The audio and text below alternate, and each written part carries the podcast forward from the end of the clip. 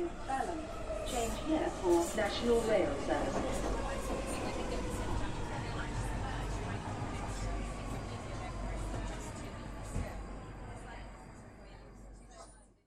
Bine te-am regăsit în stația Londra. Eu sunt Manuel Cheța de la manuelcheța.ro și tu asculti podcastul Un român în Londra. De data aceasta suntem la episodul numărul 31, unde discutăm puțin el despre atentatul din Manchester și mai apoi despre dezastrul de la British Airways. Am întârziat puțin cu podcastul de data aceasta pentru că sunt în concediu săptămâna viitoare, așa că ne mai auzim cam în aproximativ 3 săptămâni și ceva. Două weekenduri vor fi consumate practic pentru călătoriile mele înspre Brașov și înapoi. Așadar, acum cum uite, cred că 12 fără un sfert noaptea, joi, în ce dată suntem acum? Ah, e 1 ianuarie, când toată lumea trimite poze cu copii de acolo-acolo, cu perioada în care erau ei copii. Și hai să intrăm în uh, știrile săptămânii și ceva comentarii. Săptămâna trecută a fost una dintre cele mai uh, ciudățele săptămâni. Hai să ne uităm când a fost asta. Deci între 20 și 9, 22, da, e între 22-27, da? Cam mai a fost săptămâna despre care discutăm în momentul de față. Și luni, ci că au fost anumite comentarii în ziar și spuneau așa, să închizi ușa imigra- migranților, imigranților, este o măsură fără, luată fără cap. Și în principiu este vorba că ai nevoie de imigranți ca să ocupi locuri în uh, spitale, în domeniul învățământului și în inginerie. Și sunt unii dintre angajatorii britanici, printre care e și tipul ăsta Chris Key, care a lăsat un comentariu, zice, care ar angaja mai degrabă străini, pentru că străinii știu cel puțin două limbi străine. Limba lor și încă alte ceva de genul ăsta, știi? Și pe problema imigrației, zi, imigrației zic că chiar dacă se oprește imigrația din uh, Europa, în mod sigur, cei din uh, India și Australia vor cere niște cote de imigrație mai mari decât uh, cer în momentul de față. Cu alte cuvinte, nivelul imigrației în UK se pare că nu va scădea chiar pe cum se crede. După aia continuăm, tot în ziua de luni 22 mai, modul în care Theresa May vrea să rezolve anumite probleme, i-a speriat puțin pe șefii din industrie. Și aici, într-o pagină dita mai, îi s-au dat anumite note în ceea ce privește anumite politici pe care vrea să le promovează, pe care le promovează Theresa May. De exemplu, în problema imigrației a primit o notă de 1, 1 din 10. Îți dai seama. Și mai apoi, dacă e să te uiți la tot felul de alte, de exemplu, când e vorba de energie, 8 din 10, când este vorba de infracțiunile făcute de către oameni care stau în birouri, nu infracțiuni din asta care le vezi pe stradă, 1 din 10, practic, în genere, dacă stai să faci o medie, ea n-a primit mai mult de 6 din 10. E cam... Uh, și gândește-te că acum, în ultima perioadă, dar fiind că am mai trecut o săptămână și ceva de atunci, discutam de faptul că laburiștii se apropie foarte mult de procentele conservatorilor. Și în uh, tot felul de sondaje care au fost făcute, laburiștii noștri se pare că vor câștiga și acum și conservatorii și laburiștii se bat pe un segment tânăr, undeva 18 până la 25-30 de ani, ca să mai câștige niște voturi. Și cam aia a fost știrea de luni. De obicei, uh, în timpul săptămânii, găsesc interesante știri, cred că numai pe joia, acolo unde selectez mai multe. Bineînțeles, dar fiindcă este târziu și că oricum mă pregătesc de plecare mâine seară cu avionul, am să trec doar prin uh, două, trei mari știri importante ale săptămânii, după care o să vă zic salut și ne mai auzim peste vreo trei săptămâni. Hai să vedem știrile de marți, 23 mai 2017. Ceea ce nu știam eu pe la vreo 10 și ceva seara când mă uitam pe la niște filme de Netflix, seriale, cred că urmăream ceva Ice Zombie sau ceva de genul ăsta, este faptul că pe 22 mai, luni, la ora 10.30, 10.50, da, 10.35, un uh, terorist a, crea, a explodat, practic, în uh, arena din Manchester. Ce s-a întâmplat? Individul ăsta a reușit să creeze o bombă artizanală în care a pus uh, șuruburi și piulițe, mi se pare, și când a explodat în zona de intrare a arenei Manchester, a reușit să omoare 22 de oameni și a rănit alți 59 de oameni. Gândește-te, atac terorist în Manchester, în UK, în Marea Britanie. Și nu la mult timp de, de când a avut loc atacul de pe Westminster. Citeam undeva pe Facebook, la un moment dat, faptul că în perioada asta, săptămâna asta, cred că și săptămâna trecută și așa mai, și încă două săptămâni de acum încolo, este Ramadanul. Și chiar și în zonele musulmane, acolo unde sunt uciși cei mai mulți oameni din cauza terorismului, practic terorismul face mai multe victime între musulmani decât între victime între oameni care nu sunt musulmani. Și ce se întâmplă? Ci că în perioada Ramadanului apar mai multe atentate pentru că, cine știe, vor să se pună mai bine cu uh, Dumnezeul lor, fanatici ăștia ordinari. Și uite-te că inițial se credea că este un uh, individ care singur a gândit toată operațiunea asta și a făcut uh, și a dus la capăt atacul, 22 de oameni omorâți, 59 răniți, la un concert al unei uh, cântărețe de vreo 19 ani de zile, mi se pare, și acolo erau foarte mulți copii, părinți, uh, școleri, practic școleri. O bună parte dintre victime sunt de fapt copii. Da, și era vorba de concertul Arianei. Și asta e pe marți. Pe marți ziua în care nu se știa încă de faptul că individul ăsta uh, trebuie să găsesc numele lui, i-am și uitat numele, indivizi ca ăștia nu merită să, aia, să aibă numele memorat pe undeva. Așa, Salman Abedi. Bun, pe la, pe, pe la data respectivă, adică marți, nu se știa că individul ăsta de fapt a colaborat într-o rețea ceva mai mare și se credea că a acționat singur. Dar hai să continuăm cu următoarea știre de luni. Faptul că Eurostar, firma de căi ferate Eurostar, lansează trenuri directe de la Londra către Amsterdam pentru perioada de iarnă.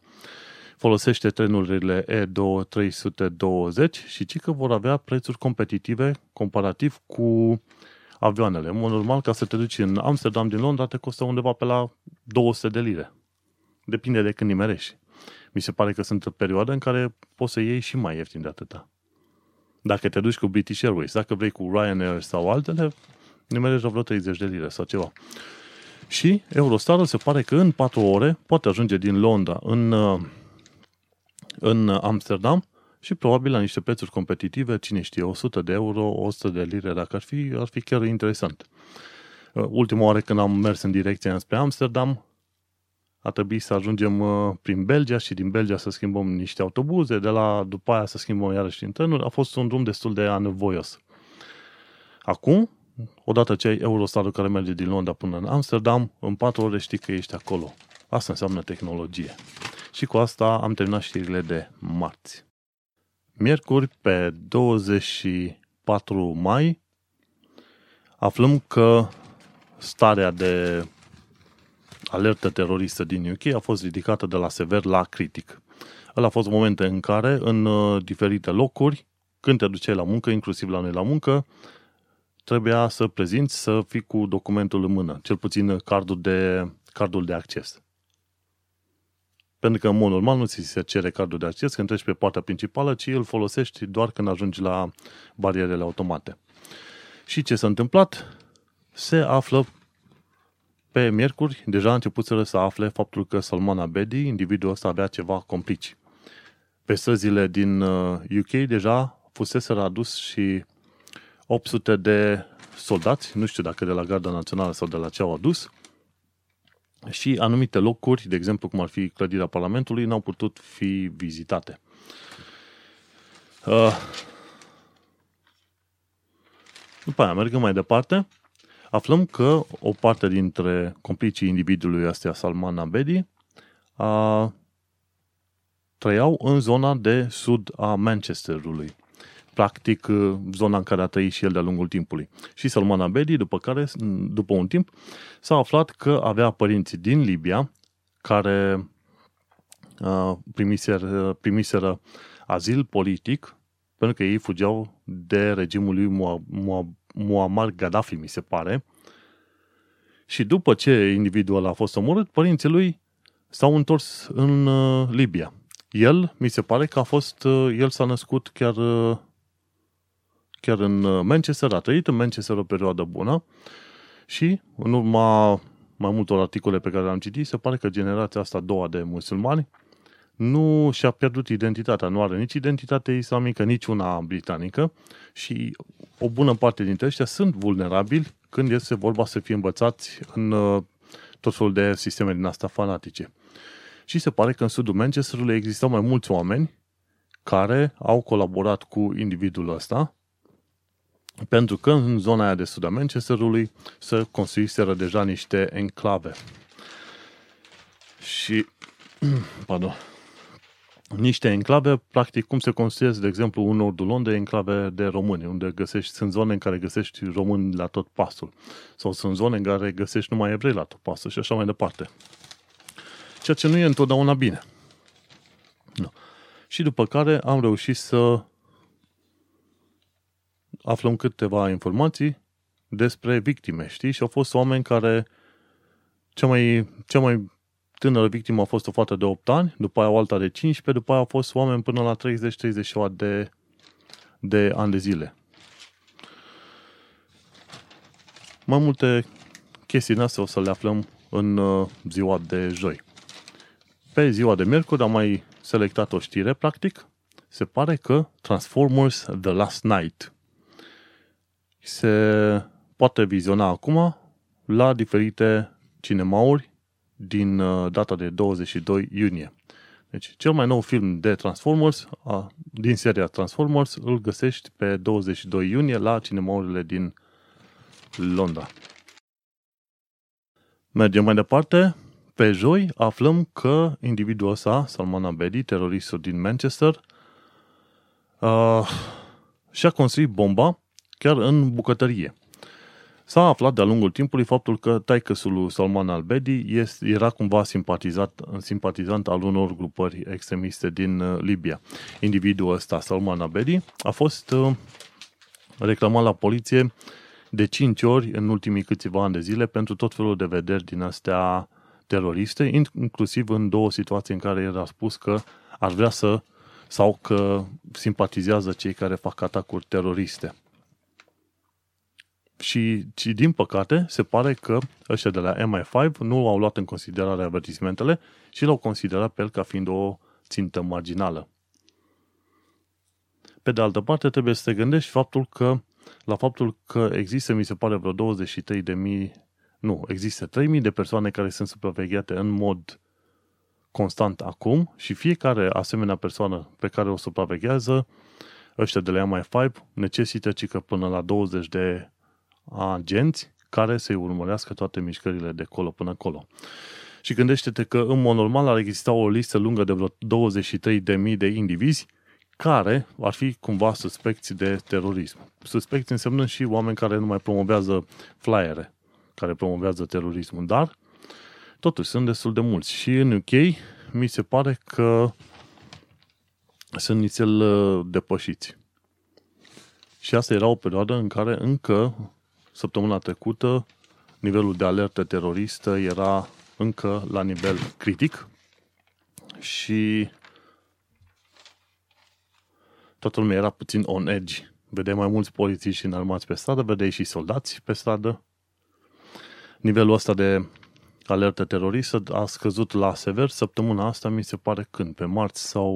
Uh, da, cred că pe marți sau miercuri, cred că ieri. Nu mai știu sigur exact când. Mergem mai departe. O altă știre în data de joi, 25 mai, aflăm că există 5.000 de accidente în metroul londonez. Accidente în care oamenii fiecare, ca, fie că ei cad în găurile alea între vagoane și peron, fie cad în fața trenului, fie se rănesc într-un fel sau în altul.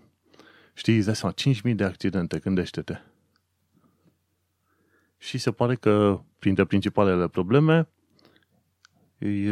este lipsa personalului și numărul mare de călători. Hmm. Și cele mai multe accidente au apărut în statele în care au fost, care sunt, să zicem, frecventate de extrem de mulți oameni, cum e Baker Street, Bank Monument, Bond Street, Westminster, Southwark și Tottenham Hale. Hmm. Da. Și au spus, în ceea ce zice în articolul ăsta, spune că numărul de oameni care folosesc uh, metroul londonez este în creștere. De la 1,3 miliarde în 2014-2015 la 1,35 de miliarde în 2015-2016. Și 280 de oameni au căzut în găurile dintre metrou și în dintre carniturile de tren și peron anul trecut. Ups! Și se pare că a scăzut numărul de accidente oarecum față de celălalt, față de celălalt an.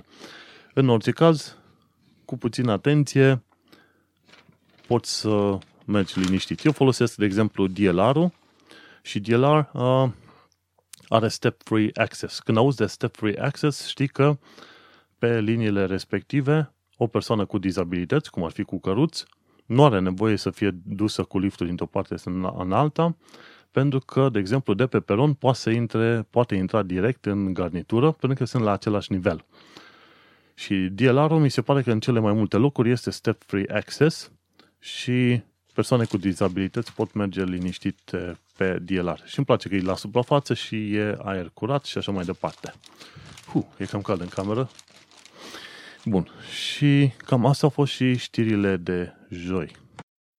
Și ajungem la știrile de vineri, 26 mai 2017. Uh, o tanti Hopkins și nu mai știu cum o cheamă, ah, Katie Hopkins, care este broadcaster la LBC, spun, chiar după atentatul din Manchester, a spus că ar trebui aplicată o soluție finală pentru a rezolva problema asta cu atentatele. Foarte mulți oameni au interpretat soluția asta finală ca fiind un genocid direcționat împotriva, să zicem, a musulmanilor. Uitându-te la numărul de musulmani din UK, respectiv cât 2-3 milioane, sau poate chiar mai mult de atât, gândește-te că, în genere, sunt oameni foarte liniștiți Înțelegi? Și nu prea ai așa probleme mari. Într-adevăr, mai apar situații din astea în care îți, uh, îți fac atentate teroriste, dar trebuie să te gândești că e un cumul de factori. Și printre cumulele de factori este și faptul că, în genere, comunitățile astea de imigranți se simt cumva împinse puțin la marginea societății. Nu știu din, uh, din ce cauză, pentru că eu văd că aici există o, o tonă de legi împotriva discriminării, deci nimeni nu poate să spună că nu te angajează pentru că ești bărbat sau femeie sau că ești în vârstă sau că ai o anumită religie sau orientare sexuală etc. Deci nu înțeleg care este problema acolo. Și bănuiesc în cele mai multe ori de cele, că de cele mai multe ori problema e cea a enclavizării. Practic, tu te duci în comunitatea de români pentru că nu știi cum să faci altfel, dar guvernul UK nici ei nu fac ceva în așa fel încât să simt, să-și facă simțită prezența într-un fel sau în altul în comunitatea respectivă. Și atunci oamenii aia care intră în comunitatea aia se simt la fel de străini de restul planetei ca și cum ar fi la, de fapt la ei acasă, știi? Și probabil de acolo apare și ruptura asta dintre o parte dintre musulmani care ar fi gata la un moment dat să facă atentate teroriste. Sadiq Khan, care este primar musulman și pakistanez, a spus că e o problemă reală în uh, Londra, cea a enclavizării.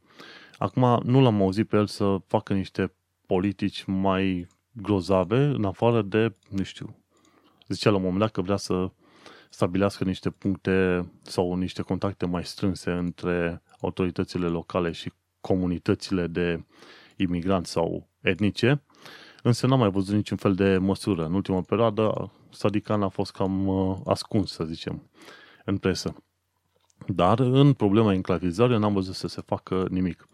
Pentru că altfel n-am uh, ce zice. În principiu, guvernul UK ajută, probabil nu pe cât ar putea și probabil nu pe cât uh, ar trebui, să zicem, știi?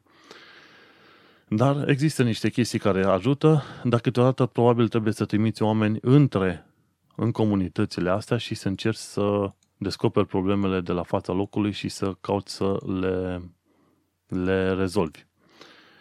Cine știe, probabil într-un fel sau în altul, ceva mai încolo vom afla și noi mai bine de ce la un moment dat anumite comunități se simt atât de străine.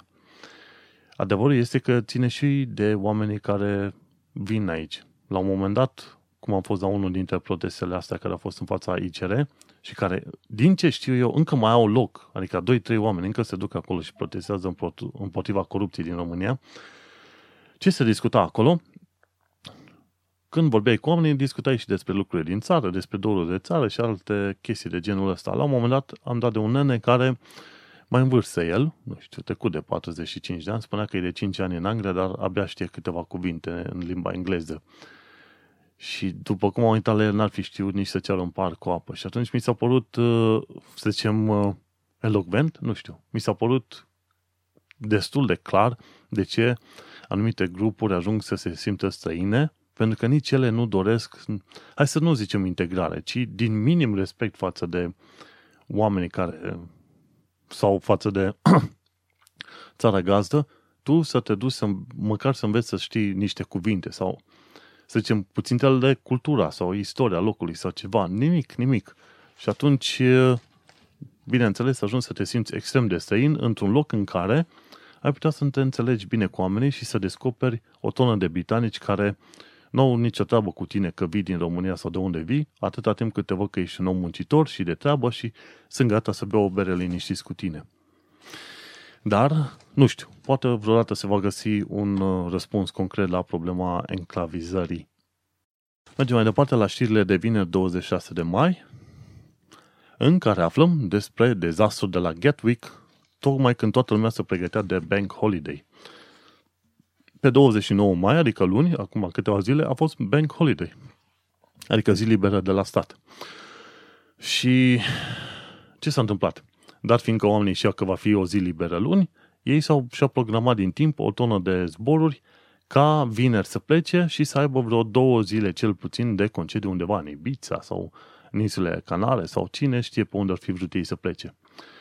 Problema e că cei de la British Airways și de la Gatwick au avut probleme suficient de mari încât uh, mii și mii de oameni să nu poată, cred că vreo șapte mii în total, nu știu cum era, scrie numărul pe aici. Uh, mii și mii de oameni n-au mai uh, putut zbura.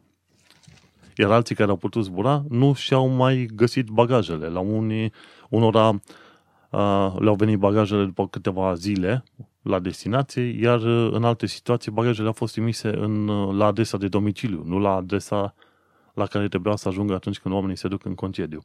A fost un dezastru total.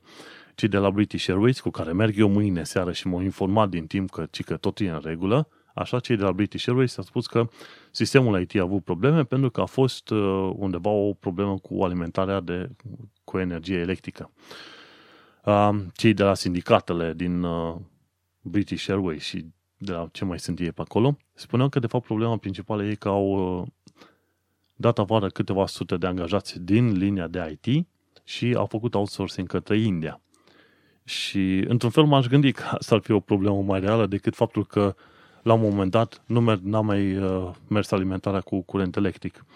Firmele uh, care furnizează curent electric în zona asta, în uh, Heathrow și Gatwick, pentru British Airways, au, uh, au spus că ei n-au avut probleme cu curentul electric și practic ce s-a întâmplat e că cei de la British Airways se pare că au mințit. Ei au vrut să facă economie de bani, au uh, trimis acasă zeci sau poate chiar sute de angajați din IT, au făcut outsourcing și au făcut o varză lată. Pentru că de obicei așa se întâmplă. Când subiect tocmai ceea ce e mai important, practic IT-ul, când tu depinzi atât de mult de IT, tu trimiți acasă oamenii. Din, uh, din punctele importante nu trebuie să trimiți acasă oamenii. Și am, uh, și am văzut că în ultima perioadă, de exemplu, British Airways nu mai oferă mâncare, cum oferea înainte, gratuită când zbori către, către Brașov, către România, pardon.